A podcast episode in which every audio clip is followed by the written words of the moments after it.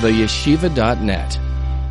Mem Dalid Amid Aleph, the first column, page 87 on top. So we have two models. Two models, the Mishkan and the Beis HaMikdash. And it's not just two models of construction, it's two models of construction, but it's two models of construction that reflect two models of Avodas Hashem, as we will see. Two models of Yiddishkeit ultimately they will represent two forces, two voices in Klal Yisrael throughout history. The model of the Mishkan follows what he calls Seder Hishtalshalus, the evolutionary process where there is a hierarchy. Medaber, Chai, Tzaimeach, Doimim. The human, the animal, the botanic kingdom, and finally the inanimate, inorganic material. It represents the Shittim, Masechta Chagigah, Shamayim, Kadmu La'aretz.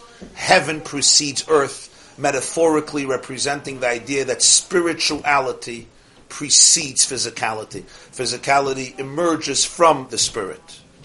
The body emerges following the soul. Heaven precedes earth. Ruchnis precedes Gashmis. In Medaber you have the most chius, the most spirituality that's visible in Chai. Also less in Seimeach, yet less, but there's still motion, there's growth, there's movement. You recognize a form of vitality in a plant, in a tree, and then finally in Daimon, which bespeaks no outer expression of vitality, of chius, of life. And that's the hierarchy set up in Seder Hishtalshalus, and it's set up in the Mishkan that way.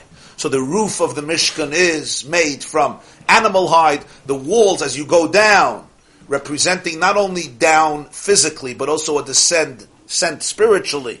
You come down from the Urias, which represents the higher energy of the Mishkan. There Makif, you have the animal, you come down, you have the wood, the krushim, the beams which come from wood, which of course comes from trees, which is Saimeach, and then the earth of the Mishkan, the Offer HaMishkan, as it says in Parshas Nasai, mean Ha'offer Asher Yiyah, Bekarka Mishkan, where you took the earth for the Saita, because the earth of the Mishkan was basically the desert. Whatever, wherever they were in the desert, that was the earth of the Mishkan. They didn't tile the Mishkan. That comes from Daimim because Afar is Daimim. In the Beis Hamikdash, suddenly everything changes.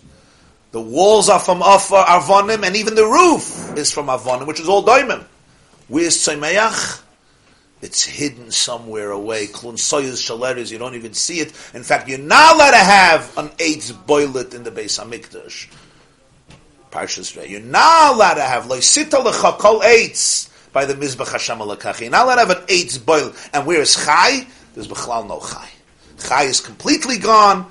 Doimim is the predominant, not only predominant, is almost the exclusive, uh, uh, uh, the exclusive material, and Tzaimeach is concealed. Based on what, he says? This is based on a whole other set of priorities not based on the system of evolution, but based on the machshava of Hashem, where Seif Maisa b'machshava tchila, and there earth trumps heaven. No pun intended. There heaven follows earth, earth precedes heaven.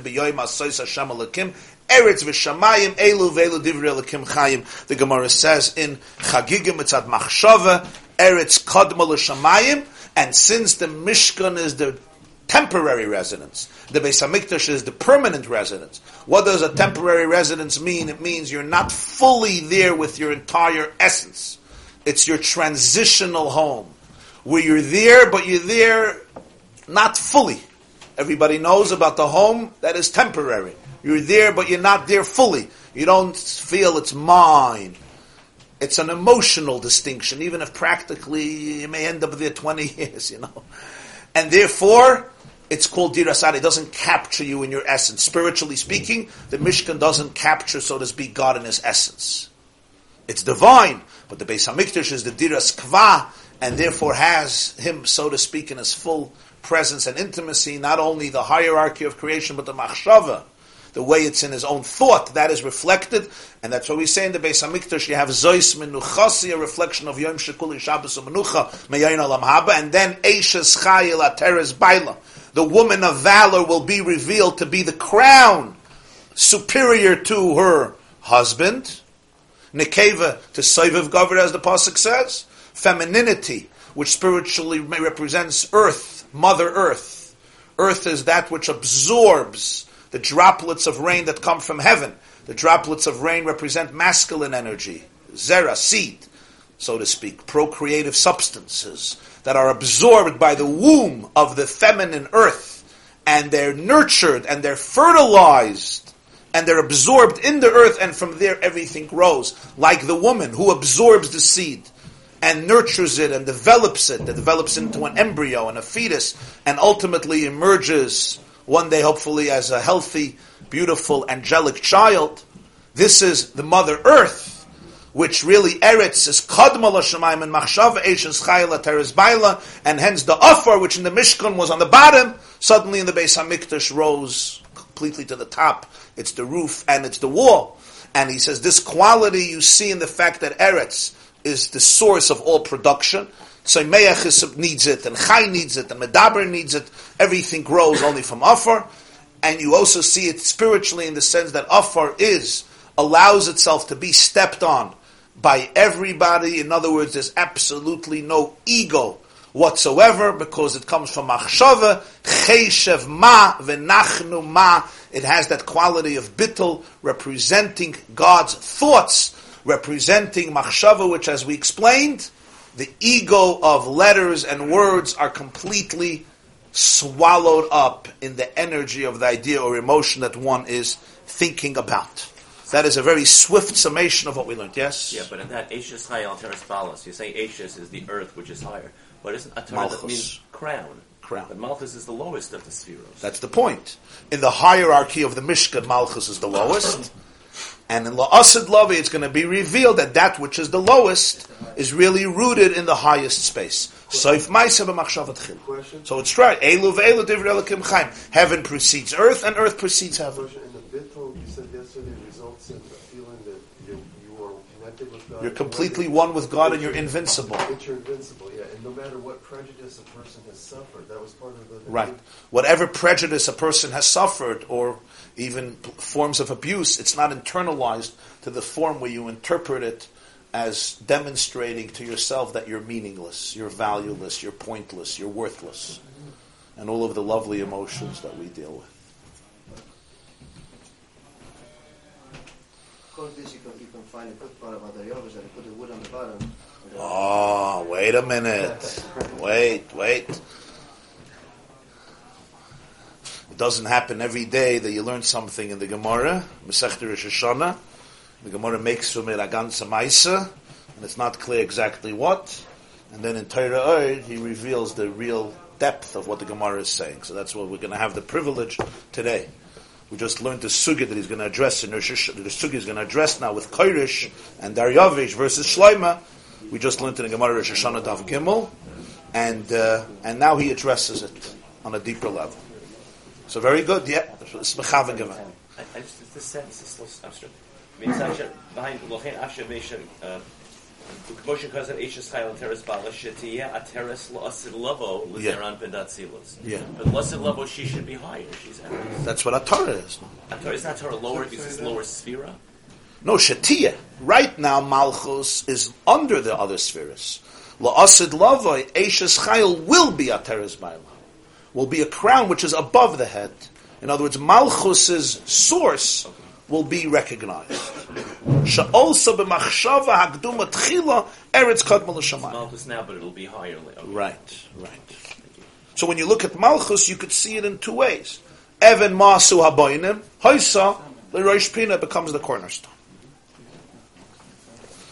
So he says, Umisham, the first line, Umisham, Memdalin Amad the first line on top. Umisham nimshuch umislabish b'chinas abitul ba'eretz.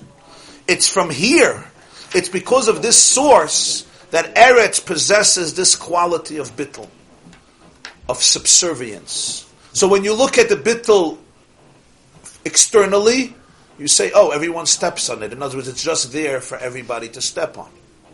It seems completely subservient. But he says, But this very quality is what causes that l'asad love, it will be sublimated to become a teres to become the crown over the husband. Eishes chayla. This very quality that would make it seem that it is subservient to all of the higher forms, and that's why I step on it, I am above it, this very quality of the bittel is really such a profound quality that essentially it's this reason that la'asid lavai, it will be revealed to be above all the others. And that's where the Beis Hamikdash was made, unlike the Mishkan, precisely from avonim, from stones. Masheken b'hamishkan, parentheses, kamashakasa gamkin b'makam acher al posik mizmer shir chanukas. As explained also elsewhere in a Maimer, in Likutei Torah, Mizmer Shir Chanukas Abayis, the Lakach Amru b'Gemara, the Gemara says in the beginning of Masech Rosh Hashanah, al Koresh, about Cyrus, about Koresh, Daryavish, also Daryavish, Shehechmitz. He became vinegar. He deteriorated morally.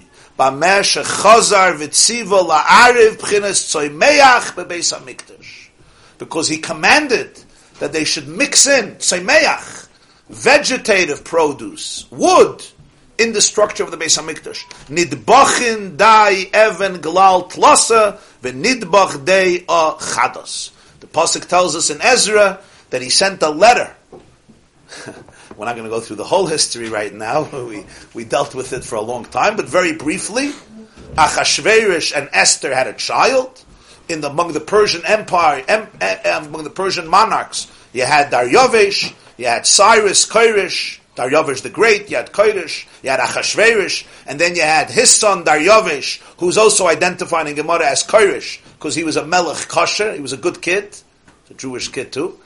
Koirish means kosher, and he allows them to rebuild the second base, Hamikdash.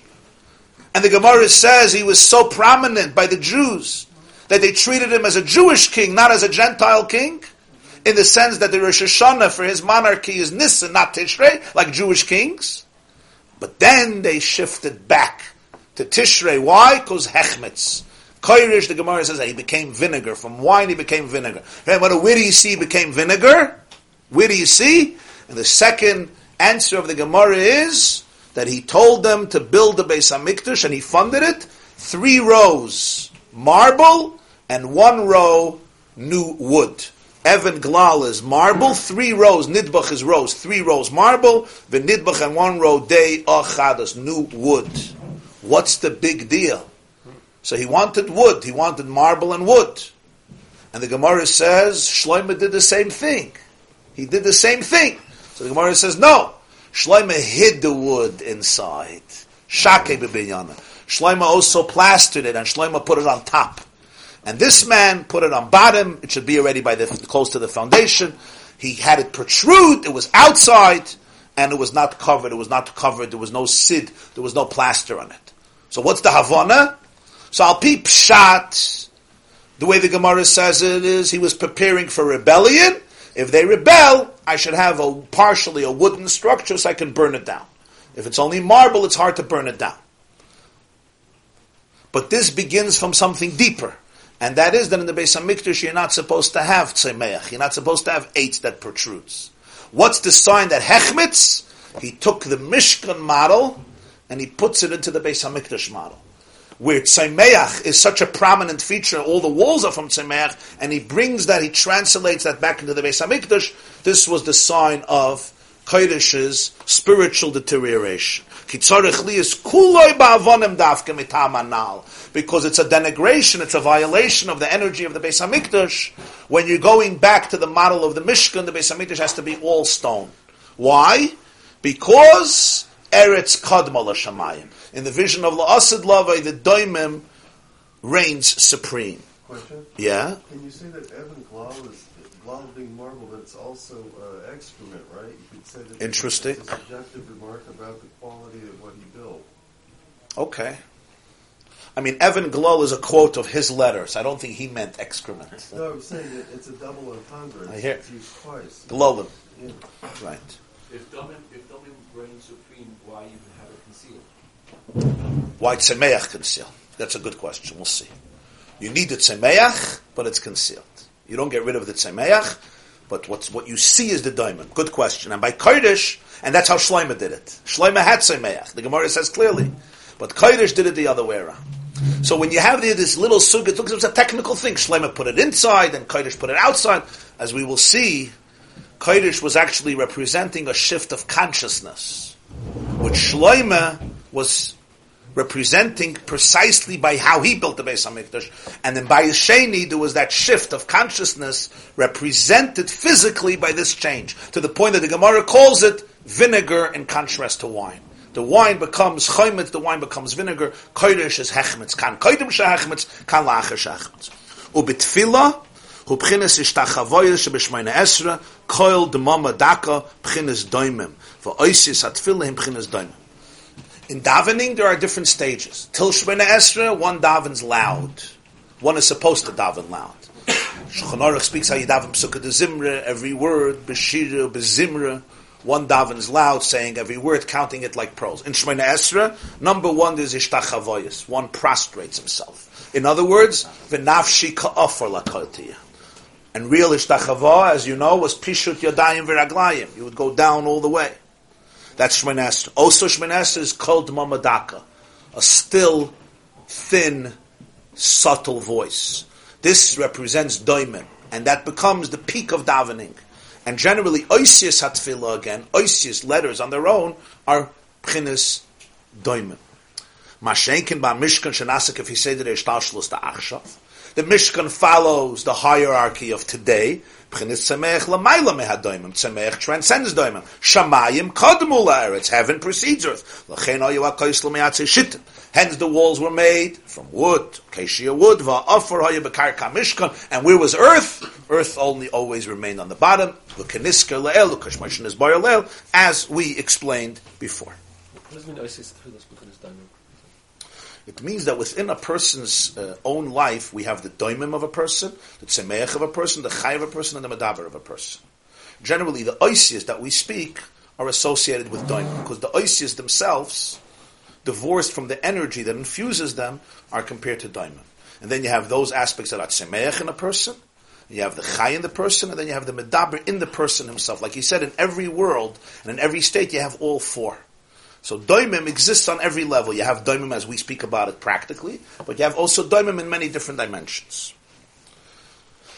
Vihine, after this introduction, which he started Vayigash Elav Yehuda, and he went into the Mishkan, Vihine Zeo Gamkin Inyan Yosef Yehuda. This is the contrast between the two brothers, Yosef and Yehuda. Shehu Gamkin Pchinis Madregas Shamayim Ve'eretz, Pchinis Tzemeach V'doimim. If you want to understand Yehuda and Yosef, you're dealing with heaven versus earth, Tzemeach growth versus Doimim inanimate. What's the connection between the two? Mishkan versus Beis Hamikdash. Of course, one immediately, if you're familiar, right away understand the connection. The Mishkan for 369 years, when it came to Eretz Yisrael, stood in which city? Shiloh. Shiloh is in whose territory? Yosef. The Beis Hamikdash was built in Yerushalayim, the territory, the region that was given to Shevet Yehuda. So right away, there's a connection over there. 369 years. The Beis Hamikdash was only built 440 years after the Jews went into Eretz Yisrael. For 440 years, there was no Beis Hamikdash. Most of that time, there was a Mishkan in Shiloh.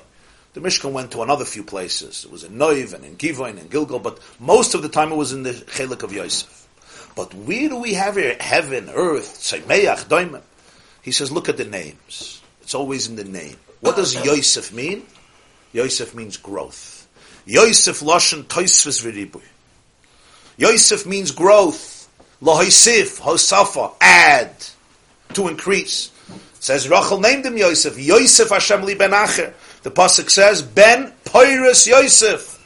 Ben Pyrus Aliyah. Pyrus comes from the word Pirya Fruitful, multiplication, Semeach, Peri. A Peri is a Semeach, Ben Pyrus Yosef. Yosef means growth. Ki Yosef Shemit Toisev V'hagba'al Amayla. Yosef's M.O., Yosef's mission statement is growth. He grows and he goes and he climbs greater and greater, higher and higher, taller and taller, more and more. V'winyan p'chines tzemeach. This represents tzemeach, b'frat p'chines ha'eres. Particularly the cedar. Shegadol v'hoylech l'mayla mayla beruma mailus. It's not just a regular tree, but the Erez, as we said before, represents the perfection of Tzemeach. Yosef is called Yosef HaTzadik. Tzadik, we say in Tehillim, Tzadik HaTomar Yifrach, Ke'erez Balavon in Yiske. It blossoms like a cedar in Lebanon, which is an Erez Gavoya. Ke'erez Balavon in Yiske. Vahainu. Vahainu. He's going to use now uh, mystical language in parentheses. And I'm not going to focus so much on it because uh, it gets into intricate sugas. I want to stick to the theme, but I'll just translate. Yosef represents Ze'er Anpin, which means the small face, the midos of Atzilus shenikroyim tzaymeach legabe hamalchus shenikras doimim, which are midos legabe malchus, are called tzaymeach legabe doimim, kama shekasu b'makamache ba'arichus, sha'amidos yesh behem tzmicha v'gidl. In midos are called tzaymeach, because midos are called tzaymeach. People's emotions never remain the same. You can try, but good luck. Me weckt sich auf the rechte Seite, me weckt auf. Today you're on top of the world, a few hours later you feel that you're in the abyss. Emotions are roller coasters. They're tzemeach. They're constantly changing. People develop. People mature. People's emotional states are never in the same space. Malchus, Oisius, Hein Pchines Doimen. Oisius represent Midois is Tzmicha, and Oisius represent Doimim, because Oisius themselves are static. They're not dynamic, they're not vibrant. The concept of Oisius is, as we said, they're kalim, they're containers to channel, to contain, to convey an idea or an emotion. The Oisius themselves don't have light. The Oisius themselves they have energy through them and within them. But the oasis themselves are called daimim. In other words, there's no growth in the oasis. That's what we speak about. There's an eitz eres, a cedar, and an ezev she'ezev b'chinas hakatnus ve'eres b'chinas hagadlus. The ezev is a, what is it called? The hyssop, hyssop right? The hyssop grass, which was small, and the erez is godless, but it's all in tzemech. By when they had to cleanse the mitzayra, or for para aduma, they used to take an eitz erez and an ezev. Those are the two extremes in minat tzemech. Ezev is a very low grass, and, and, and erez represents a very tall tree. But we see from here that erez in tzemech itself is the ultimate growth. For Yosef befrat, especially Yosef, who b'chinas yisoid, sha'oila ad hadas, v'adas oila ad hakeser, shemavriach maila maila nikra erez balavona. Why Yosef more than anybody else? Yosef is midas hayesoid. Yesoid is the center column of the spheres. You have Chesed on the right, Gvura on the left, Tiferes in the middle, Netzach on the right, Hoidi on the left, Yesoid in the middle. The middle columns are connected to each other, so Yesoid is Oila to Tiferes, which is Oila to Das, which is Oila to Keser which basically represents what he's trying to bring out here is that in Yosef the level of growth is emphasized even more than anybody else because it's Oila Ad HaKeser, which is above. That's the Erez Balavon and Yiski. Yehuda Pchinas Eretz. Malchus Datzilus Shebchinas Hadoimim Datzilus. In Atzilus itself, it's called the silent part. V'lachen Yehuda Lashon Haida'a Ubitl. Yosef means growth. Yehuda means what? submission, hoida'ah.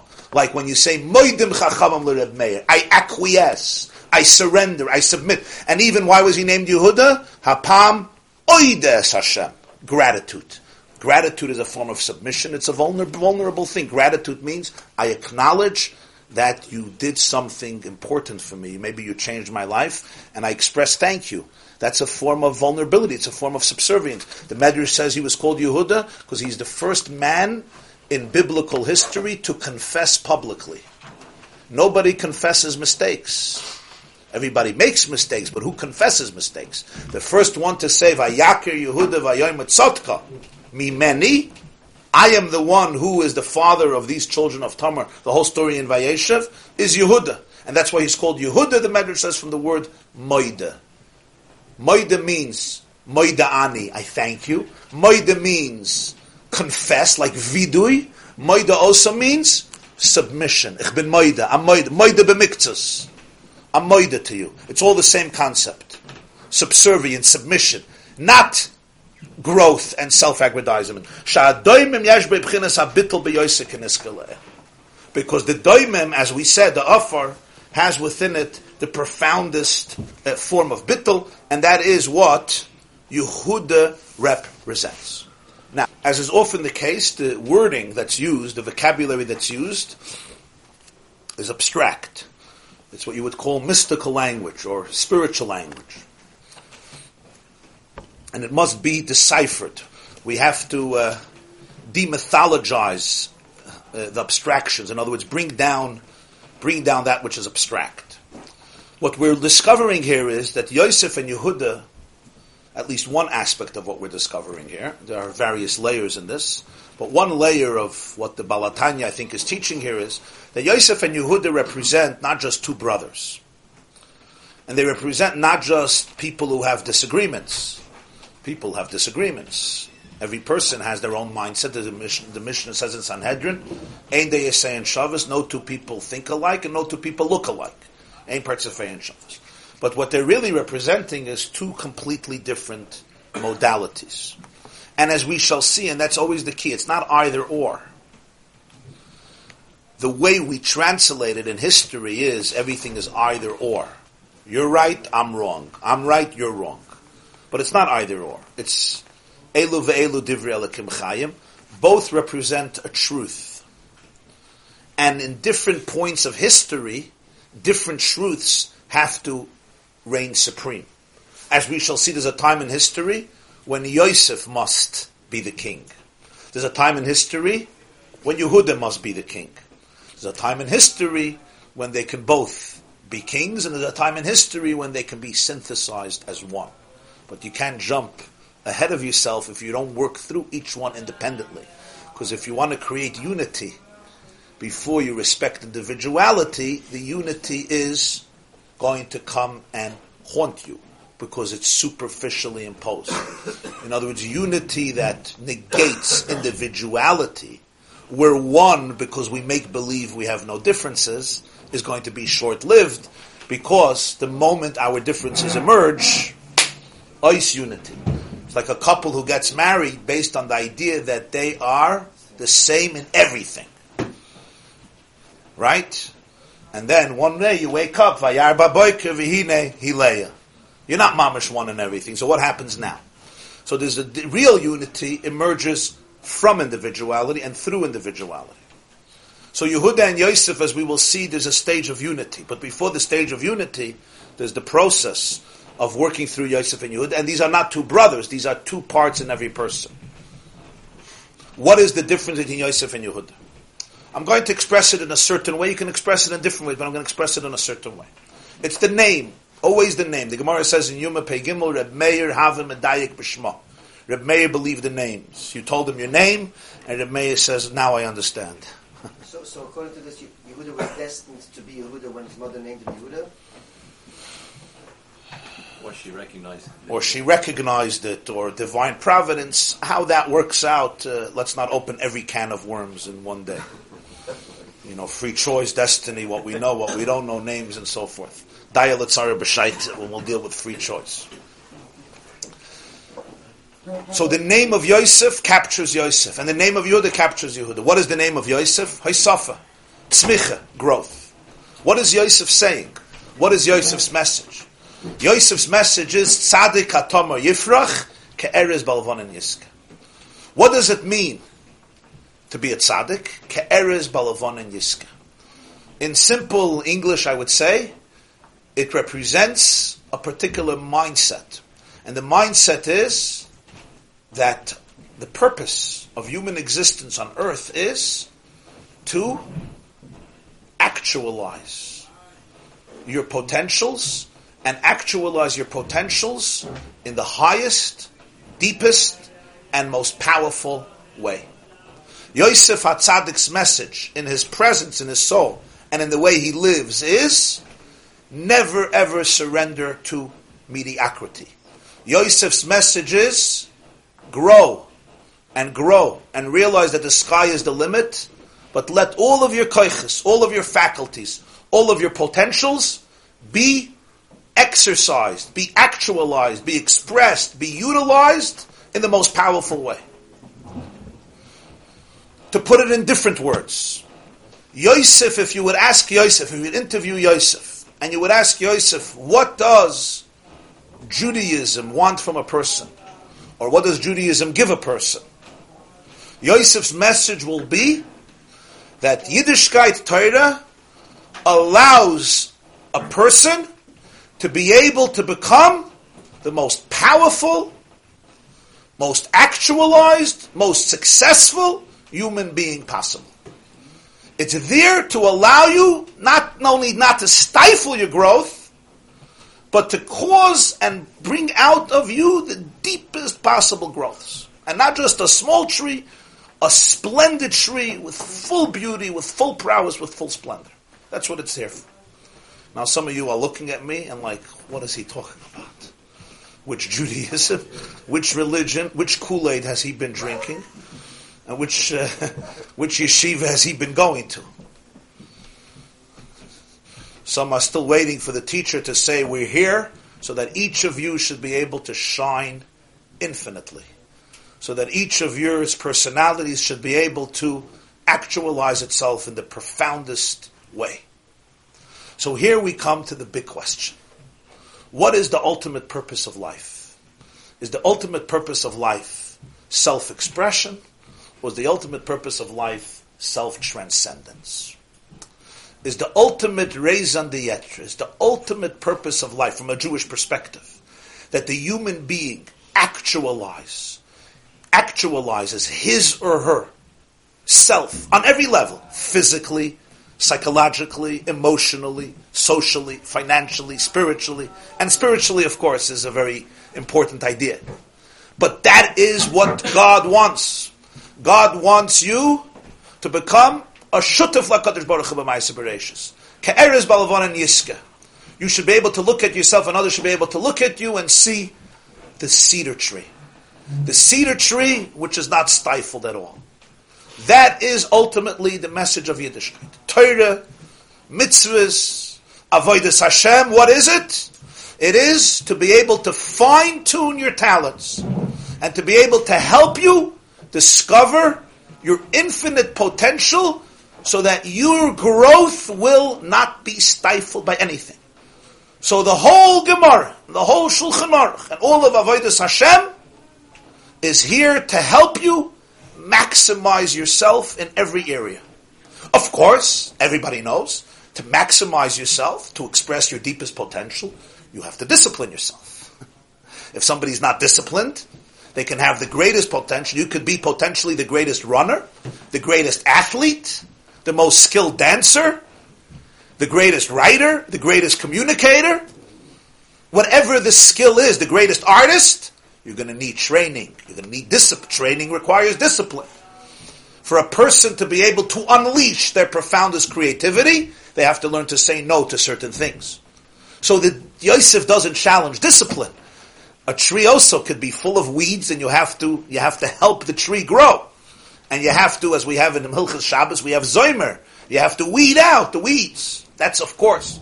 You have mitzvah sesa, you have mitzvah loisasa. So you'll ask me a question, why is there so many no's in Judaism? No doesn't mean I want to stifle you. no sometimes means I want to help you grow. I want you to be able to express yourself. And yes, man is complicated, and if we're left only to our own devices, we're also sometimes left to our own vices. I guess that worked. And that means which part of me is going to take over? I mean, I want to sleep today till five o'clock, uh, five o'clock in the afternoon. I want to express myself. I want to express myself. That's how I express myself. My mattress expresses me. And some people believe in this for 10, 20 years of their life. And once you taste it, why should you get out of bed? So, you know, 70, 80 years. I mean, so did you express yourself? I mean, you expressed a very, very impoverished version of, an impoverished version of yourself. There's this lovely anecdote about a baby, uh, a baby camel who turned to its mother and says, Ma, why are we created in such a strange way where we have these three ugly toed, three ugly toed legs? Like, why can't we look a little more, our feet can a little be a little, a little elegant? So mommy says to the baby, uh, the daughter camel, because we're not like everybody. We're unique. We march thousands of miles through deserts. We trek thousands of miles. We need sturdy feet. Says, wow, mommy, what about these ugly eyelashes? Mommy says, you're in the Sahara Desert. There are windstorms. You're going to get blind. These eyelashes protect us during these long treks. And mommy, what about these hug- ugly humps? Oh, you think in the Sahara Desert somebody's giving you water? Mother Nature provided us with these humps so that we can store up in our system water for weeks and not die from dehydration. And that's why we have these humps. So the baby thinks for a few minutes and says, Mommy, I get this. So we have these three-toed legs in order to march thousands of miles. These eyelashes to protect us from the sandstorms as we go thousands of miles. These humps to be able to store water in us as we march thousands of miles. So what in the world are we doing locked up in a cage in the Bronx Zoo? Right? That's the question. That's a question one has to ask themselves. Why am I locked up in a cage in the Bronx Zoo? Look at Yosef's life, and you'll see this is Yosef's life. He never, ever allowed himself to become a victim. Never. Circumstances never put him down. They should have put him down. As I said many times, if you would have taken Yosef's resume and give it to a therapist, maybe excluding Dr. Lamb, I don't know, and you would say, does this man, is this man doomed to success or doomed to depression? They say, tell me about his life. Well, for starters, he lost his mother at the age of nine and she was quite close with him. And then his brothers despised him and hated him. And then they abducted him and threw him into a pit with scorpions and sold him as a slave. And then when he was already a slave, successfully he was accused of rape and he was thrown into prison. What is your prognosis for this kid's life? And yet, when you follow Yosef's career, wherever he is, he grows. He always emerges from every situation with more success, with more creativity, with more ingenuity, and always comes out on the top. This, you can't crush this man. Nobody crushes him. He cries, he's in pain, but he's always growing. Yosef is growing. You can't snuff out the spirit from him. You can't kill his soul. There's nothing you can do to him that tells him, I am a loser, and I will forever be a loser. Surrender to mediocrity and live a life of quiet desperation. He'll never do that. Ah, he should, naturally. You throw it into the pit, physically or psychologically, you're in the abyss.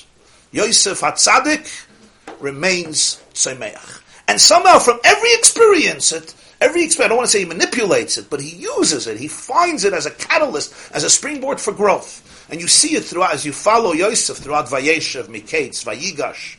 He's, he's not a detached person. Detached people don't grow from experiences. They're survivors. Yosef is not a survivor. Yosef is an integrated person. He goes into every situation fully. He feels the full pain of the situation. Sometimes people are detached, they don't let anything get to them, and that's how they survive. They don't grow, they survive. Yosef doesn't survive, he grows because he's in touch with every situation. If you're not in touch with every situation, situations can't cause you to grow because you're detached. You're in a very lonely space. He's not in a lonely space because he's there. And therefore the painful realities touch him. And hence, there's nobody who sobs as many times in Tanakh. I told you as Yosef, eight times you have him crying in Chumash. But what happens is, in that process, he uses it as a springboard for unprecedented growth. And from this man, finally, Mebesa Asurim, Yatzel Limluch. He becomes the second to the most powerful person in the world as the prime minister, prime minister of Egypt, was, which was the superpower of the time, right under Paro. But it didn't happen then. It happened as a little kid. What is he dreaming about? All the stalks are bowing down to his. The sun, the moon, they're all bowing down to him. The brothers are looking at him and saying, What's this about? This is not Judaism. Whoever, this is Judaism?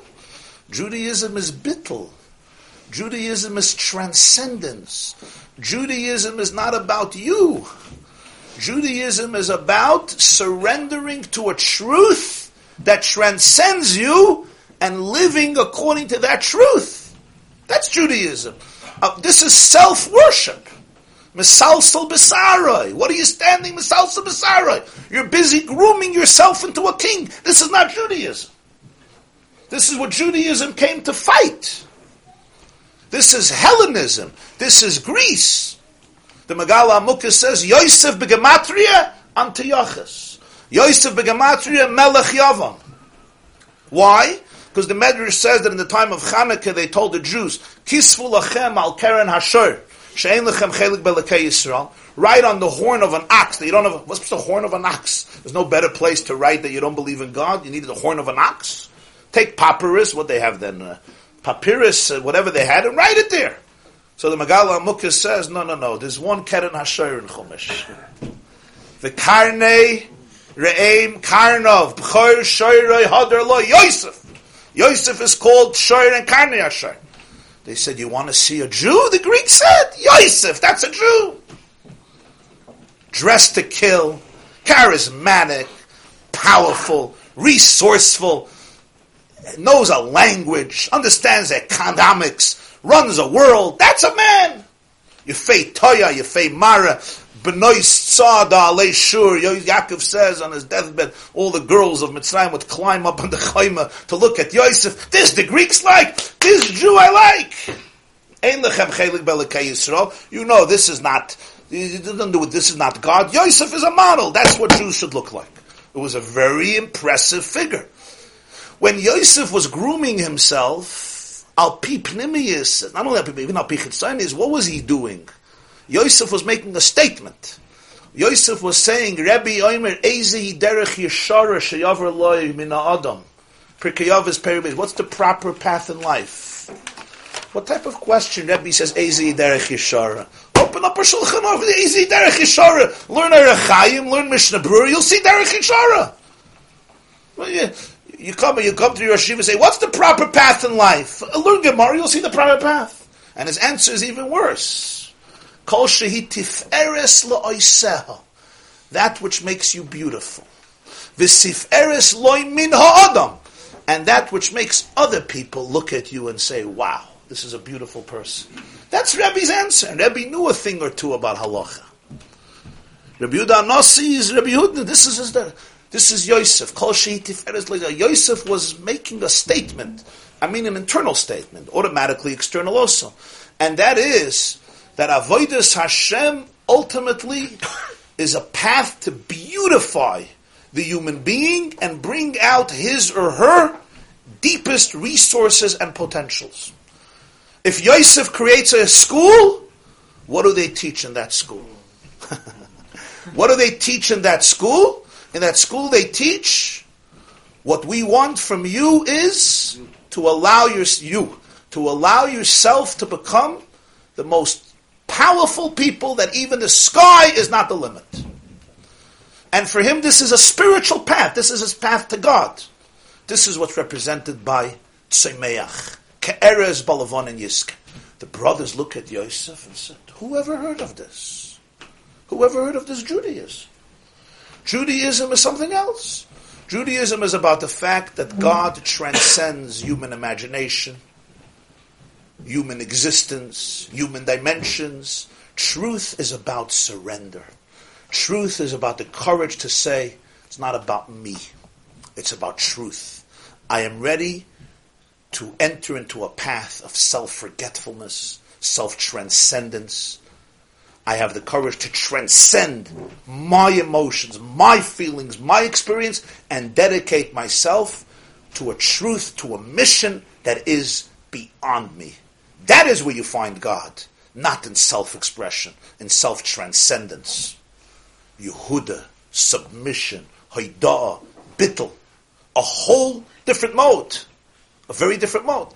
And I'll ask you a question to break it very practical. If your child is dating or getting engaged and married and comes and says, Tati, mm-hmm. Mami, tell me what marriage is about. Is marriage about self-expression or is marriage about self-forgetfulness? What makes a thriving marriage? When you come into a marriage and you say, I'm here for one reason. You will help me become me. Good luck. or is marriage about an opportunity to give? An opportunity to go out of your space and look what the other person is about. Which one? Which one? And if your child asks you, Tati, what is life about? Is life about me becoming the most powerful, successful person possible? And I don't mean narcissistic, greedy, on every level, spiritually, on every level, in Ruchnis too. Or no, life is about Kishma Avoidas Hashem. You're an Eved of Hashem. You're a servant of God. Ask not what God can do for you. Ask what you can do for God. Yehuda looked at Yosef and said, Which yeshiva did you go to? Whose shiurim were you going to?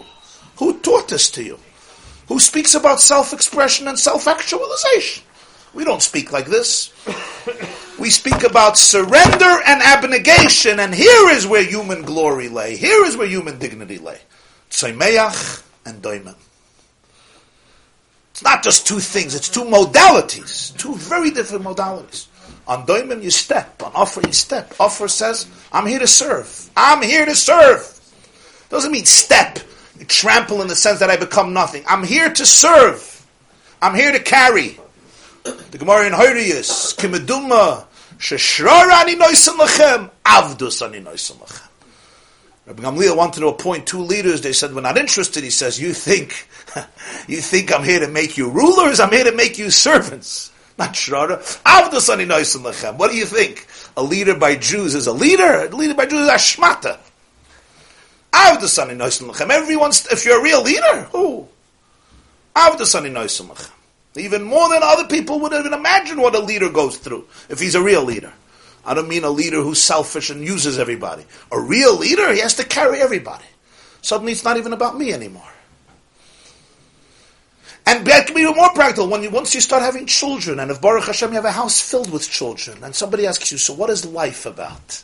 Is life about self-expression, or is life about just try to get the few hours of sleep you can get so that you can have kayach to be a shmata for one more day, to be able to cover tuition and mortgage and the lechayim and the bar mitzvah and the upshenish and the bris and the next chasana and the other chasana and the mechatanim shtick and his shtick and her shtick and deal with this and make sure that in the process the killer doesn't throw you out as an apikaris. Try to do that, and if you could not get honored by the dinner, so then your mamish mayayin olam haba, you reach perfection. And let's just move on. You know, there's next, next. Somebody once said, as a rabbi, my function is with my kehillah, I hatch them, I match them, and I dispatch them. That's it. That, enough. Don't talk too much about yourself. Just let's move. let's get the process going. Now, what do we do with this? And I ask you, if you were to create an educational system today, what should Judaism be about? What are children being taught today? What is Judaism about? Is it about self-actualization or self-abnegation? If you would interview most graduates of yeshivas, seminars, by Yaakos, by Seruchos, by Sodas, by Serifkas, whatever it is, all the schools, girls, boys, interview the 18-year-old kids, 16-year-old boys, 21-year-olds from, from, from, from all the spectrum. I'm not here talking about this killer, that killer, and ask them, tell me in one statement, is Yiddishkeit about self-actualization, or is it about self-abnegation? That's the question to ponder. Okay, so Yosef and Yehuda represent, in summation, two very different models, two very different perspectives, two modalities when it comes to avodas Hashem, serving Hashem, and two modalities generally in life.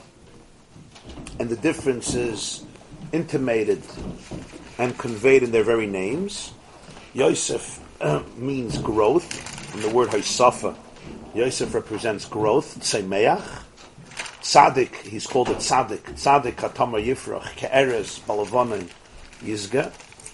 And Yehuda, which comes from the word Hoida'ah, which means submission, to submit, to acknowledge, to be moida, to acquiesce, to surrender, represents not the model of growth, but the model of submission and surrender.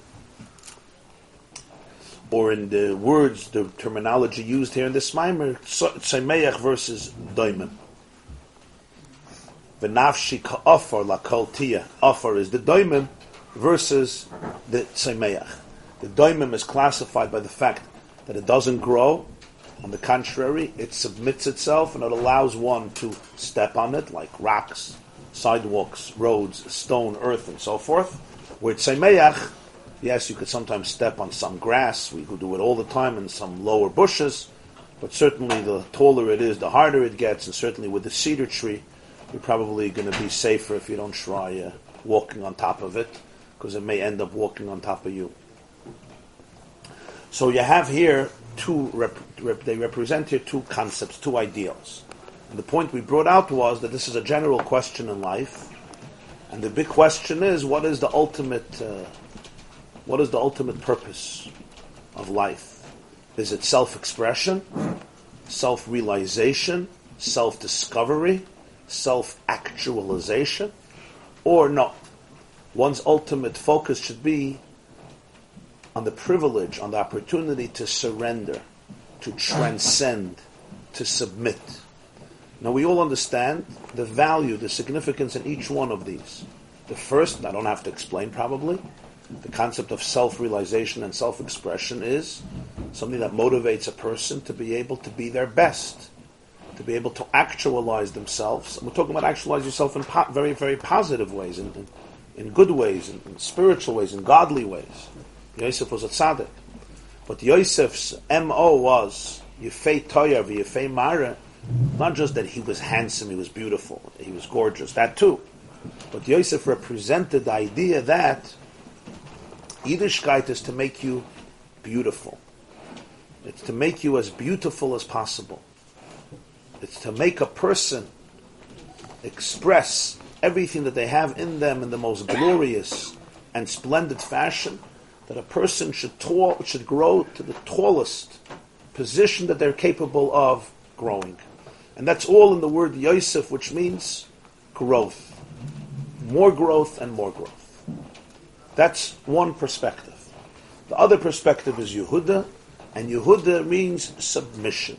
Yehuda means surrender. Yehuda means from the word either gratitude, which is moidim anachnu lach, moidani lefanecha, hapam oides Hashem, toda rabba, toda ani modelecha, I thank you. Also from the word hoida in terms of confession, which all represent really the same thing. It's a vulnerable act of submission. When I confess, I say, a moida that I did so and so moide b'miktzas, a form of confession. And then there is the third interpretation of moidim, as in Gemara moidim chachamim l'reb meir. I am moide. It's not a confession of a mistake or a sin, but it's a uh, a um, Defer. defer. Oh, okay. Look who the wind blew in this morning. defer, and even more than that, I retract my old position. I'm moided to you, meaning I say you were right and I'm wrong, which is a form of submitting my mindset, my view, and surrendering it to this person or this philosophy or this position. And the, the question translates itself, it trickles down into many, many different areas. But one always focuses on the on the beauty of Yiddishkeit in the in terms of what, what, do I mean by beauty? Beauty of how the, the Mishnah says Sheitif Eres Lo Yiseha V'Sif Eres Lo Adam how it beautifies the person on every level, and one focuses more on the truth of it. In other words, it's not about me, and it's not about what it does for me, and it's not about how enthusiastic or inspired I am, and it's not about me ultimately finding myself. It's ultimately about the opportunity in life to be able to surrender the me to a truth that is beyond me. I want to characterize the question in somewhat more uh, philosophical or subtle terms. And that is, what is the real, from a Jewish perspective, and think about this, is the objective of life to find yourself in God, or is the objective of life to lose yourself in God. To find yourself in Hashem or to lose yourself in Hashem. What does it mean to find yourself in Hashem? To find yourself in Hashem means I want a relationship with Hashem, but I want to be there. I want to find myself in God. In other words, I want to find how God is meaningful to me, how God brings out the best in me as a human being, as a person, as a Jew, as a father, as a husband, whatever I am, whoever, all the layers of my identity as an individual and as part of a larger unit, whether a family unit, a community unit, a nation unit, But the point is, I want to find myself in God. In other words, I want to find those circuits within Hashem, within the Ribbono Shel Olam, that become meaningful for me. Or one says, no, why are you reducing God to you? As I said, ask, ask not what God can do for you. Ask what you can do for God. The, the perspective, the objective is not to find yourself, but to lose yourself in it. To lose yourself in it means that you actually don't find yourself there. It's not about you finding yourself there, it's about you losing yourself there in a truth that completely transcends you because truth is never about your feeling for it or your imagination of it or your experience of it. And as I said, in every issue of life, you have the same question. When it comes to marriage, when it comes to education, when it comes to all forms of relationships, when it comes to spiritual growth, when it comes to avodas Hashem, and so forth. Yes? These two things really mutually exclusive. They are? I'm asking. Oh, it oh, seems oh. To can combine it. Okay. Seems the opposite. Like we said with It Daf Torah. doesn't seem to me that it must be two Right. divergent streams. It, you should be able to combine.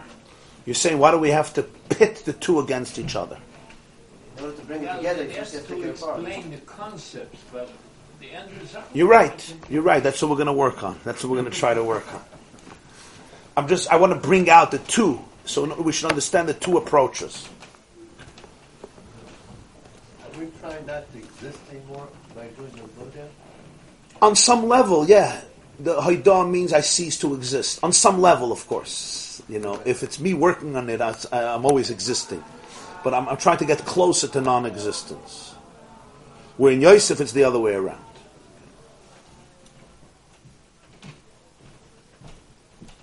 So now he continues. In the seder hishtalshalus today, meaning in the process, in the hierarchy that God creates today, Yosef is lamayla me Yehuda. Yosef is higher than Yehuda.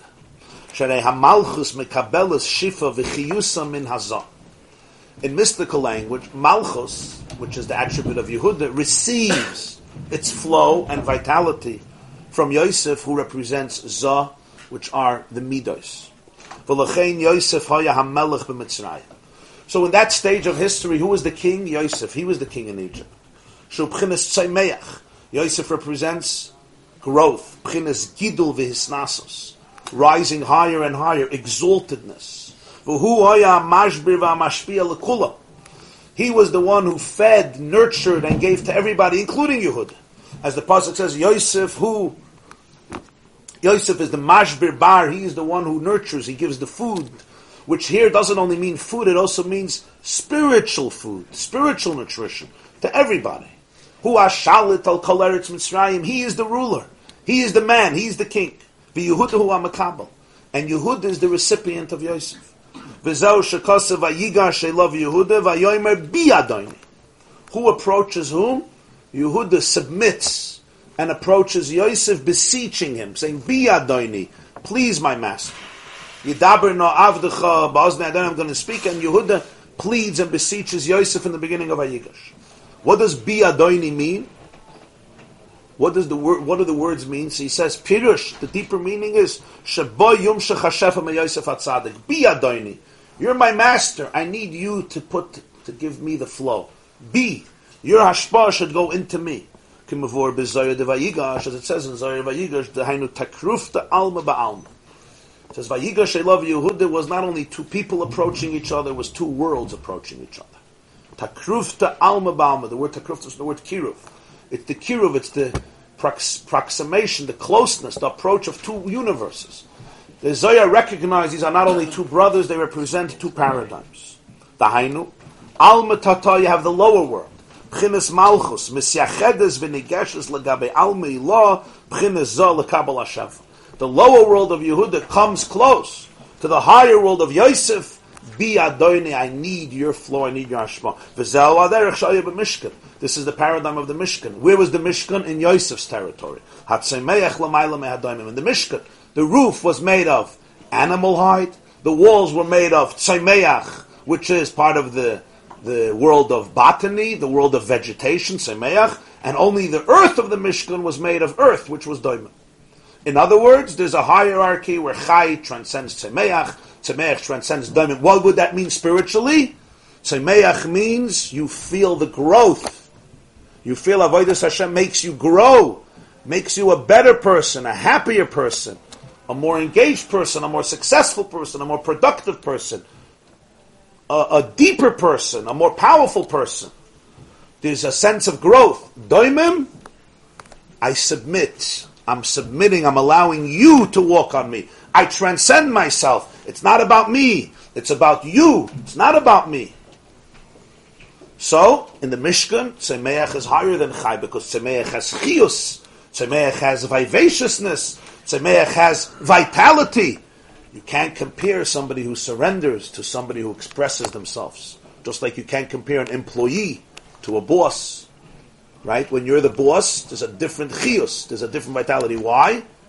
Because it's ultimately yours. You're not working for somebody else. You're working for yourself. There's a passion. There's a growth because you feel you feel the fire in your belly, and the reason you feel the fire in your belly because it's so meaningful to you.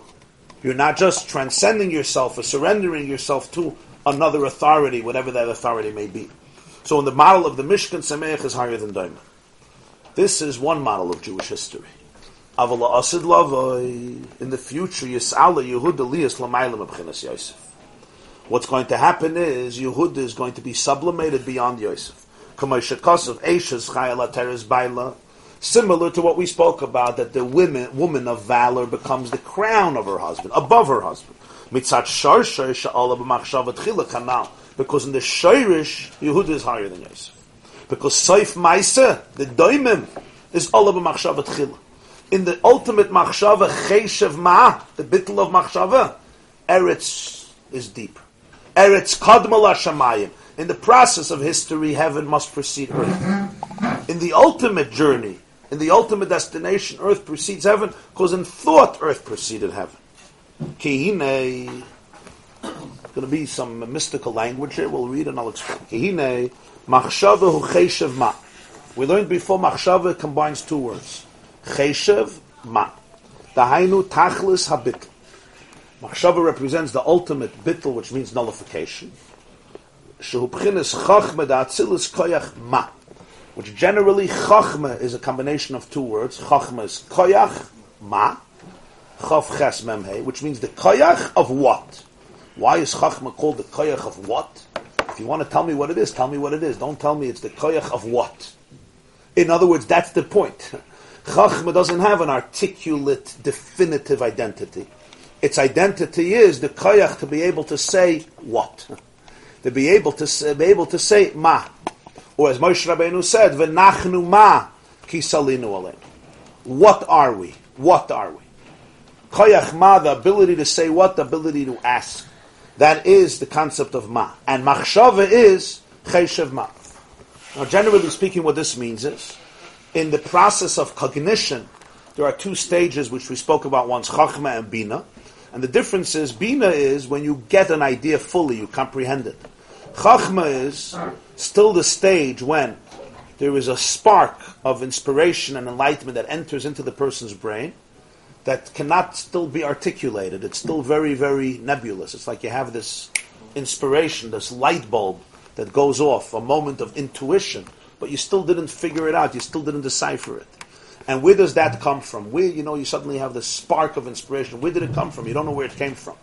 It came from a place that's called Koyach HaMaskil, the unconscious, which already knows the answer. But the answer can't be known in the conscious. Chachma is the transition between the co- unconscious and the conscious. So we say from nowhere you get the spark. It didn't come from nowhere. It came from nowhere that you can identify. It came from somewhere within you. But how does that happen? How do I get in touch with that unconscious wisdom? How do I? I learn the Gemara, I read it again and again, I don't get it. And then I'm walking in the street, boom, it pops into my head. The answer is Chachma is Koyach Ma. It's the ability for a person to nullify everything they know to something that they don't know. A person who believes that they know everything will never learn new things, ever. Because anything that they learn, they always translate in a way that fits their old, huh? What do you say? Into their box. Into their box. It suits their comfort zones. And if it doesn't, they'll say the person is a Meshugana or an Apikairis. One of the two, and then you don't have to deal with it. Or, or it's the Yetzirah. Uh, or it's the Yetzer Hara, yeah. Or it's the, now sometimes it could be. Sometimes it could be the person is a Meshugana. Sometimes it could be. Doesn't mean it's not always. But the point is, I have to make sure it's not coming from my own fear or my own inadequacy or my own inability to open myself up. So Chachma is koyach ma, the koyach to say what? Tell me what? What? To be able to sit like a child, like a wet sponge, and absorb everything. Coming from the discussing schita and sponges. Absorb everything like a sponge and let it everything go in. Exactly. That's why Ezo Chacham Alemin Mekaladim, there's an expression in Sifrei Musar, Kol Gay Shaita. Translate it rightly. Gay is Gimel Yud Aleph, which means every arrogant person is a fool. Why? Some arrogant people are very smart. It means by definition. Because arrogance never allows you to learn anything new because I already know everything. So Chachma is Koyach Ma. When a person can not comprehend something, it's because the walls of their brain, the parameters of their brain, are finite, and a seven ounce cup can't contain 16 ounces of water. But what if I break down the walls? What if I open myself up to something else? What if I surrender my intellectual ego to a truth that's higher? And the greatest ego in the world is an intellectual ego. It's far more lethal than any other ego. Just read intellectuals, and you'll see what I mean by an intellectual ego. Especially people who claim to be scholars, scientists, and others who may be scholars, sometimes the worst egotism comes from them. Why? Because it's a sophisticated ego. It's an enlightened ego. It's an ego that doesn't come from ignorance. It's an ego that comes from knowledge. But really, it's the most lethal ego. Why? Because it's the ego that traps, Doesn't let you grow. doesn't let you grow at all. At least if I have an, ignor- an ego that comes out of ignorance, one day, hopefully, I'll become knowledgeable and I'll realize that my ego has to go. But here, it's the contrary. The more knowledge, the more smug, the more stubborn, the more, uh, ir- the more uh, condescending, the more condescending to peoples whose views are different than you. There's a, uh, a, psychologist in Los Angeles. His name is Dr. Hamnick. His name was Dr. Hamnick. So his son wrote an article that he heard from his father that his father once went to a lecture by a student of Sigmund Freud, by a student of Dr. Freud. And the question that this student of Freud raised at the conference was a very interesting question. Why is it, he said, that uh, every culture has a myth that at some point a flood destroyed the entire civilization? Says, for example, the Bible has the myth of the flood. And he went through most cultures that in their early literature, they always have these myths of a flood coming and destroying everything and then starting all over again. So he explained because this is the deep phobia, the deep fear that everybody has of death. And when you have such a fear, you have to deal with it. And the way you deal with it is by projecting that fear onto reality and by saying that at some point the whole world was destroyed, and that's how you deal with that fear. And he explained this at length. So Dr. Hamnick raised his hand and said, maybe the reason the Bible has the flood story is because it happened. Maybe that's the reason, because it actually happened. He said there was a stunning silence in the room, so silent you could cut the electricity literally, you could cut the tension with a knife. It was like almost he said the Shem HaMeforash. He said something that nobody ever utters. This is something that a person who calls himself human does not speak like this. And after a few minutes of very awkward and tense silence, he says, the, the lecturer, Dr. Freud's student, looked at him and said, My teacher told me, Dr. Freud told me, we will never know who is stronger, a polar bear or a tiger. And the reason is because they can't live in the same climate. So therefore they could never ever fight it out. He says, You and me are the polar bear and the tiger.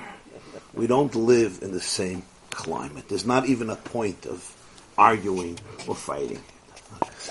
So, so here you have a different type of, of closed-mindedness, a closed-mindedness that comes from open-mindedness. And sometimes it's the worst closed-mindedness, and it's a very, it's a very serious issue, especially in the community of, of scientists, of, of, of philosophers, of psychologists, of evolutionary psychologists, of physicists. Sometimes they lie, but sometimes they rationalize, which is a more dangerous lie because I'm not lying, I'm honest, I'm ethical. Not. It becomes a truth that's a lie. Yesh v'yesh. Yesh v'yesh. Yesh. And you'll see the anger of some of them when you oppose a dissenting view, how they get angry. If somebody is intellectually pure, why are you getting angry? You're looking for truth. I said something, maybe I'm wrong, so explain to me why I'm wrong. They won't say, I'll explain to you. They'll say, you're an idiot. name calling. Yeah, why are you calling a name? Why? Explain. If I'm wrong, I'm wrong. If you're searching for truth, you should be happy if I'm right. You should celebrate it. So this is a very, very important idea. Chachma is the ability to say koyach ma. It's the koyach to say what. Ich weiß garnished. I know nothing. I'm a blank slate. So there's no confinements to my intellectual ego. So I break down the walls. Once you break down the walls, you become open to experiencing a truth of your unconscious that previously you couldn't experience because you had a confined paradigm and a box. And only ideas that suited that intellectual box could come in. So really, any person engaged in serious uh, intellectual pursuit and learning of any type, any chachma, especially Torah, especially Torah. In Torah, you have an additional challenge, and that is you have here the justification of God. Once you have the justification of God, it can also become very, very dangerous. Why? Because here, the ego could become far more profound because you could tell yourself it's not me, it's God. It's quite Shemayim. Like the famous uh, anecdote of Rabbi Yaakov Emden, Machloikas Shel Hashem Shemayim Seifel Iskaya, a machloikas for the sake of heaven will endure forever. As long as it's not with heaven, you could compromise. You give him fifty thousand dollars and it'll be quiet. But the moment it's Shem Shemayim, now I'll fight you to the end because it's not me; it's Hashem's honor. Once it's Hashem's honor, I can't compromise even if I want to. even if my wife tells me relax, I can't. God comes before your wife. That's a real lie. That's not Ah. the intelligent lie. That could be, yeah, but again, people can delude themselves. And suddenly, sometimes, what seems apparently as religion or holiness is really a cloak for deep insecurity or for a profound arrogance or pompousness. And the person is so closed because they think if they're going to listen to another opinion, they're listening to heresy. And. Yeah, and the, a way of dismissing somebody by saying you're, you're, you're, you're discussing impurity is becomes a, a very lethal weapon because there's no ability for a real conversation. There's no ability for real conversation, there's no ability for real growth.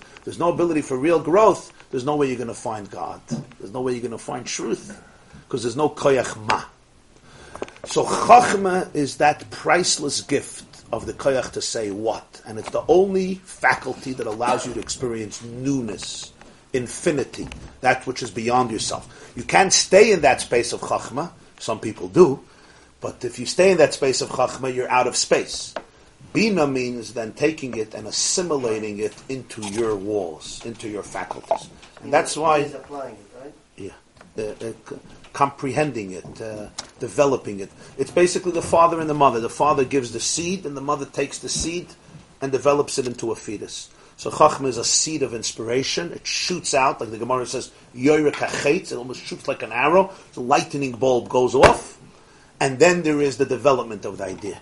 Edison said that every invention includes uh, 1% inspiration and 99% perspiration.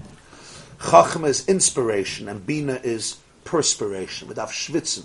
You have to sweat it out to work on it. Person walks in the street and oh, I got it. I got it. What did you get? I can't talk about it. Write it down. I can't. What is it? I don't know what it is. The truth is, so what do you say? I got it. That's what we say. It's not really I got it. It got me. I didn't get it. Chachma That's is, the story with that to do. Chachma is it got me. Bina is I got it.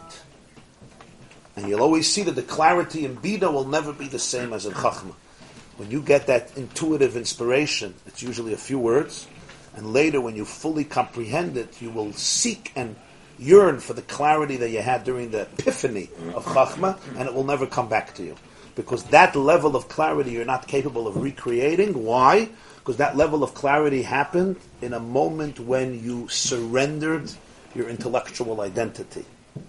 And that's what allows the clarity because it's something else that, so to speak, entered into your space. The moment you resurf, you reassert your intellectual identity, the clarity of the epiphany level must surrender to your identity. So chachma is koyachma, chachma is bittel. And Yeah. that sits in your subconscious or no? Beforehand, or that's a new. Yeah, yeah, yeah, yeah. But the transition from the subconscious to the conscious happens through chachma. Without bittel, I can't have that experience because my intellectual conscious self is not capable of it. That's why you'll see that epiphany always happens when at two points. Number one, you have to be disgusted with your level of knowledge or experience. If you're not disgusted with it, if you're content with your intellectual ego, you will not experience it. It usually happens you're frustrated with yourself. You're like, that's a humility that allows real growth. If there's no frustration, in other words, you're content with your arrogant self, you won't experience growth. There'll be a, the more the frustration, the better. The more the frustration, the better. The more you give up on your brain level, the more you'll actually be able to understand. The more you realize I know nothing, the more you'll be able to experience. I think I once read a research about uh, a certain therapist who was for many years practicing, and he said they asked him after many years if there's a, a way that you could figure out if the patient who comes in is going to be successful or not going to be successful. So he says, yeah. He learned after many years, the person comes in the first session and he answers all questions clearly. It's bad news. How's your marriage? Who are you? This. How's your relation? Everything he knows. If he comes in the first session, he doesn't know what hit him. Everything is confused. He stops. He, he says, "This is a good simon. This is a good simon because you don't have to break down so many levels of uh, of, of ignorance, so many levels of perceived enlightenment." So therefore, in Chachma, there's an element of frustration, number one. And number two, the person is not thinking about anything else. Completely dedicated to the truth of the idea. That's why you'll see that epiphany always happens when you're completely thinking about the idea, but you don't even know that you're thinking about the idea. In other words, if you're thinking about it actively and telling yourself, I want to figure it out, you won't figure it out. Because you're also there. Only when it's almost, you don't realize that you're completely focused on it does it actually come into your system. Machshava is cheshev ma. Why? Machshava, we spoke earlier about Machshava versus Dibur. In Machshava, you don't feel the words, you don't feel the letters. In Dibur, you feel the letters. That's why everyone knows that they speak in a language. People don't realize that they think in a language. Because in, machsh- in every idea or feeling, there are two stages. There is the energy, and there are the containers. The oisius and the oir. The oiris and the kalim. The idea is the energy, the emotion is the energy. The letters are the kale of the containers. In Chachma, the oisius are completely batel to the oir. In Bina, the oir is batel to the oisius, meaning you'll always see that an epiphany comes in merely a few words. It won't be more than six words. Three, four, five. If it's more than a sentence, it's not an epiphany. It's always boom. Why? Because oisius are containers. What's felt in Chachma is the truth of the idea, not the mechanism in which it's conveyed. In Bina, it's the other way around.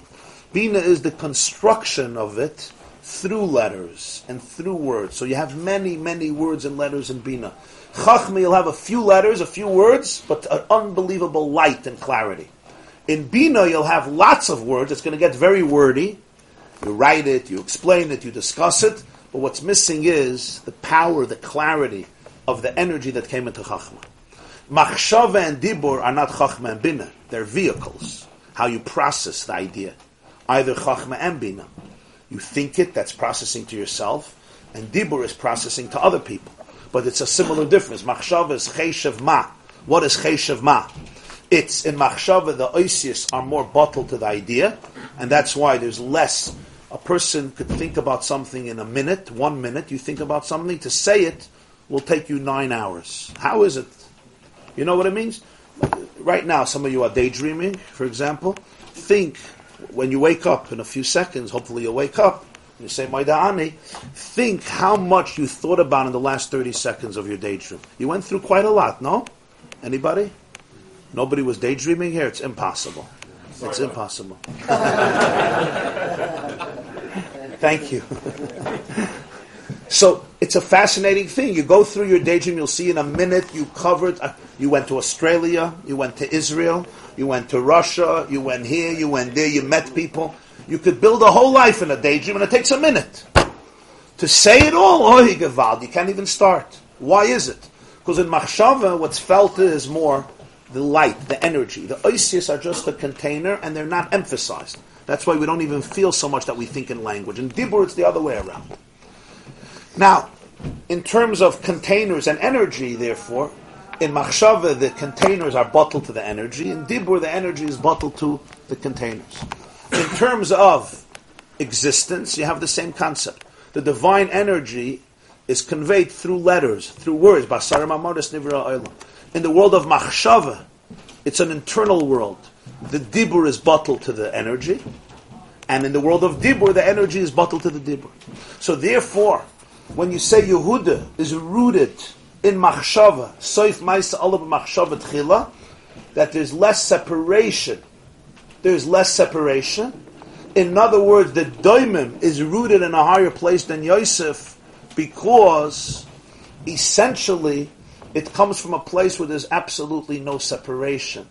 And therefore, self actualization is not a necessity because the self is not distinct from the truth in the world of machshava, the self is not distinct from the truth. Let's see. Let's see another few words here. Vihine Abba Yasad Brata. It's an expression Zayah. The father brings forth, he creates the foundation for the daughter. Abba Yasad Brata. Brata in Aramaic is daughter, Bas, Abba is father. What does this mean? Ki chachma ilah nikra yiri ilah. The higher chachma is called higher awe. Chachma tata, the lower wisdom, shia malchus, yiri tata, is lower awe. V'zeu abba yasad brat. The father has a special relationship with the daughter. Nimshechas hamalchus. The lower level of yira, which is doimim, really comes from the highest level of yira, which is chachma. The daughter comes from the father. Special relation between daughter and father beyond the mother, which is Bina. Now,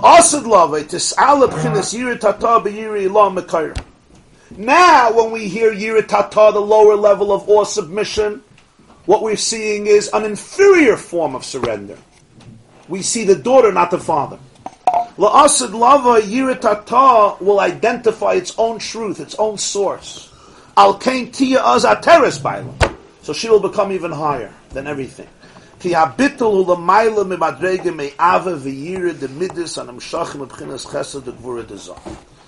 really, bittul is rooted in a much deeper place than love, than passion, than awe, which come from chesed and gvura of zah.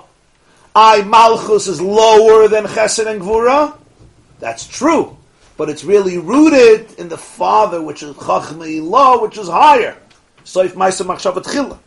But now we see its inferiority, and therefore we celebrate Yosef. We have to celebrate Yosef. Yosef is the king. La La'asad Love will see the true essence of Yiratata, of Eretz, of Doimim, of Yehuda, and then you'll see that it's really rooted in Chachmei Law, which is higher. Cheshev Ma, Koyach Ma. And therefore, Eishes Chayil will become Ateres Baal, not because it will change, because you'll see what it really is. Yosef. That's why even now, earth has the deeper bitl v'keniska leil, the yirei loy, b'chinas ha'madregas Moshe Rabbeinu olav ha'shalom v'nachnoma. Now this needs a lot of explanation. You understand what he's saying here? No? Okay, that's good. that's a good thing. if you would understand what nicht gewinnt gut. if you don't understand, it's. I I don't know how to explain it in three minutes now.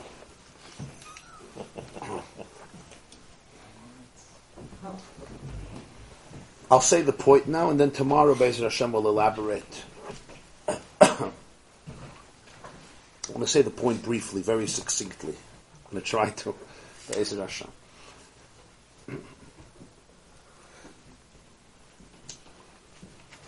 Yosef has to be higher than Yehuda. If Yehuda is higher than Yosef, you just you're not in touch with reality.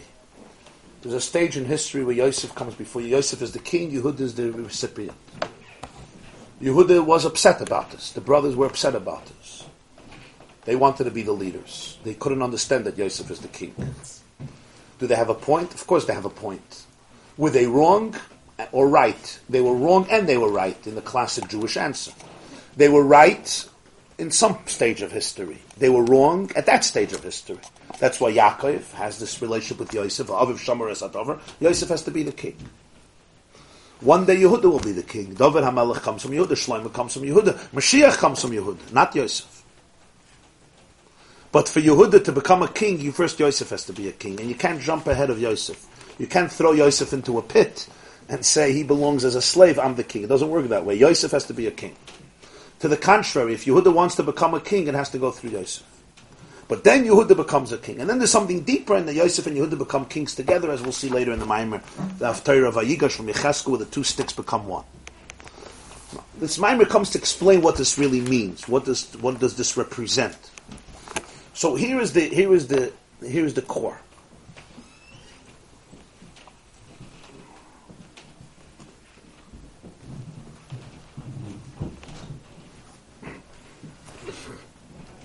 What is greater in life? Self expression, self actualization, or self surrender? What's greater? We all understand, yeah, in terms of our own lives, our own experiences, a person gets much more passionate about something, like I said before, in which you're expressed. If somebody will ask you, should I take a job that I'm passionate about? Or should I take a job that I have to every single day in the morning wake up and say, I'm not doing this for myself. I'm not doing this for myself. I'm not doing this for myself. We all know it's a blessing to be in a field of work that you love. Those who are in a field of work that they love know what I'm talking about, and those who are in a field of work that they hate know that what I'm talking about even more. You'll say surrender. What about marriage? Is it better to be in a marriage where you come home every day and you say, ah, this couldn't be better? or you're in a marriage where you come home every day and before you walk into the door, you're like, it's not about me. It's not about me. It's not about me. I once asked a fellow, he was married 60 years. I said, how did you do it so well? I mean, I know you're a stubborn guy. He says, I was partially blind and I was partially deaf. So his wife heard him and she said, I said, and you? She said, I was completely blind and completely deaf. you come in, the chenish, the chzenish, the chvesnish, let me just try to survive. You can't compare. How do you compare? Do you want your child to sit in school in a state of surrender? Or do you want your child to sit in school in a state of self expression?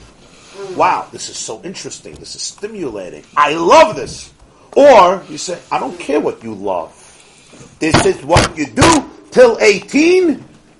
You're under me. You graduate at 18. Go do whatever you want. I'll make a big Baruch Shapatrani. But till 18, surrender. I know there's a very popular book now called The Surrendered Wife. That's already the model of somewhat of the of the of the next model. So it's very obvious, yeah. Or to speak in Isis of Chassidus, what's greater, Ava V'yira or Bittul? Ava V'yira means I'm in love. I love it. I love you. I want to be in a relationship with you.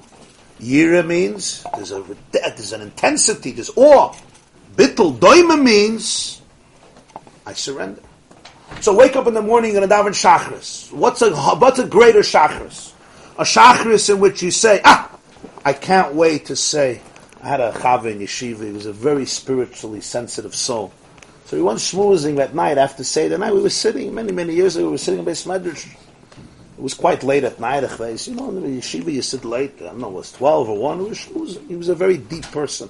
Still is a deep person. So, uh, I inst- instantaneously, he says, ah, I can't wait for tomorrow morning. I say, what can't you wait till tomorrow morning? He says, I want to be able to say, Hoidu Lashem Kiru Vishmoy Hoidiu Va'amim. It's a poetic soul. Poetic soul. He wants that experience. So now go around to people here in the shuls, all these minyanim that happen here. I don't know if you mathematically you could figure out all the minyanim here, but basically it's now every nine and a half seconds. It looks like you just have to figure out which building, which basement, uh, and this construction also. So what's yesterday's building is not the new building. But go around to most people. Yeah. So you wake up in the morning. What's your feeling? Your feeling is ah.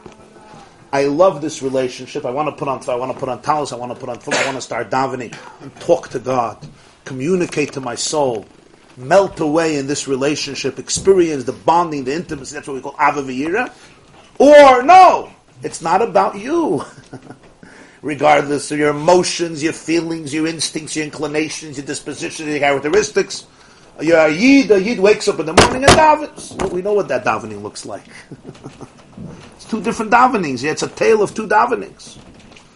So the the model of Yosef is far greater than the model of Yehuda. It's a whole different model. Is there room for it? Of course there's room for it. Is there room sometimes to come home and say it's not about me? And if you had an argument with your spouse to say it's not about me, and if you're not in the mood of something, you still show up? Because if you do only things when you're in the mood, how long do you do them for? Surrender is critical to life. Surrender, submission, you can't do anything without surrender, submission, because if it's always about me, and I always have to find myself in the experience, huh? Yeah, often. Sometimes there's an element of transcendence, of forgetfulness. There's no question. But what reigns supreme? What's dominant? Obviously, Ava, self-expression. Tzemeach is much greater than Daimim. You're going to compare the life of Tzemeach to the life of Daimim, the life of Medaber. If you can have a choice to be a rock or to be a person, what are you going to choose? What do they say? A rock feels no pain, yeah? An island. never cries. Maybe never dies too. That's true. Oh, that's the deeper level. That a rock also never dies. People die, rocks don't die. Bittel doesn't die. But that's already you're jumping to the higher level. There's, there's a whole different level of life.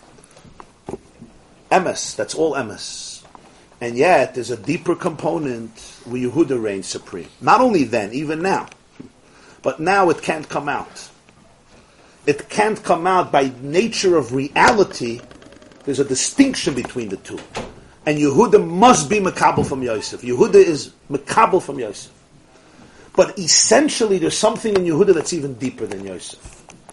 There's something in the Doimen, the Machshavah Techilah. Once you can unravel the depth of existence and figure out the Machshavah Techilah, the Cheshev Ma, the Koyach Ma, you discover that in the Doimen, in that commitment of transcendence, lay a relationship that is deeper than the relationship that's experienced through passion, through self awareness, through self realization, through self expression. But the only way you could reach that is if you go through the process of Yosef, as we shall see. This class is brought to you by the yeshiva.net. Please help us continue the classes. Make even a small contribution at www.theyeshiva.net slash donate.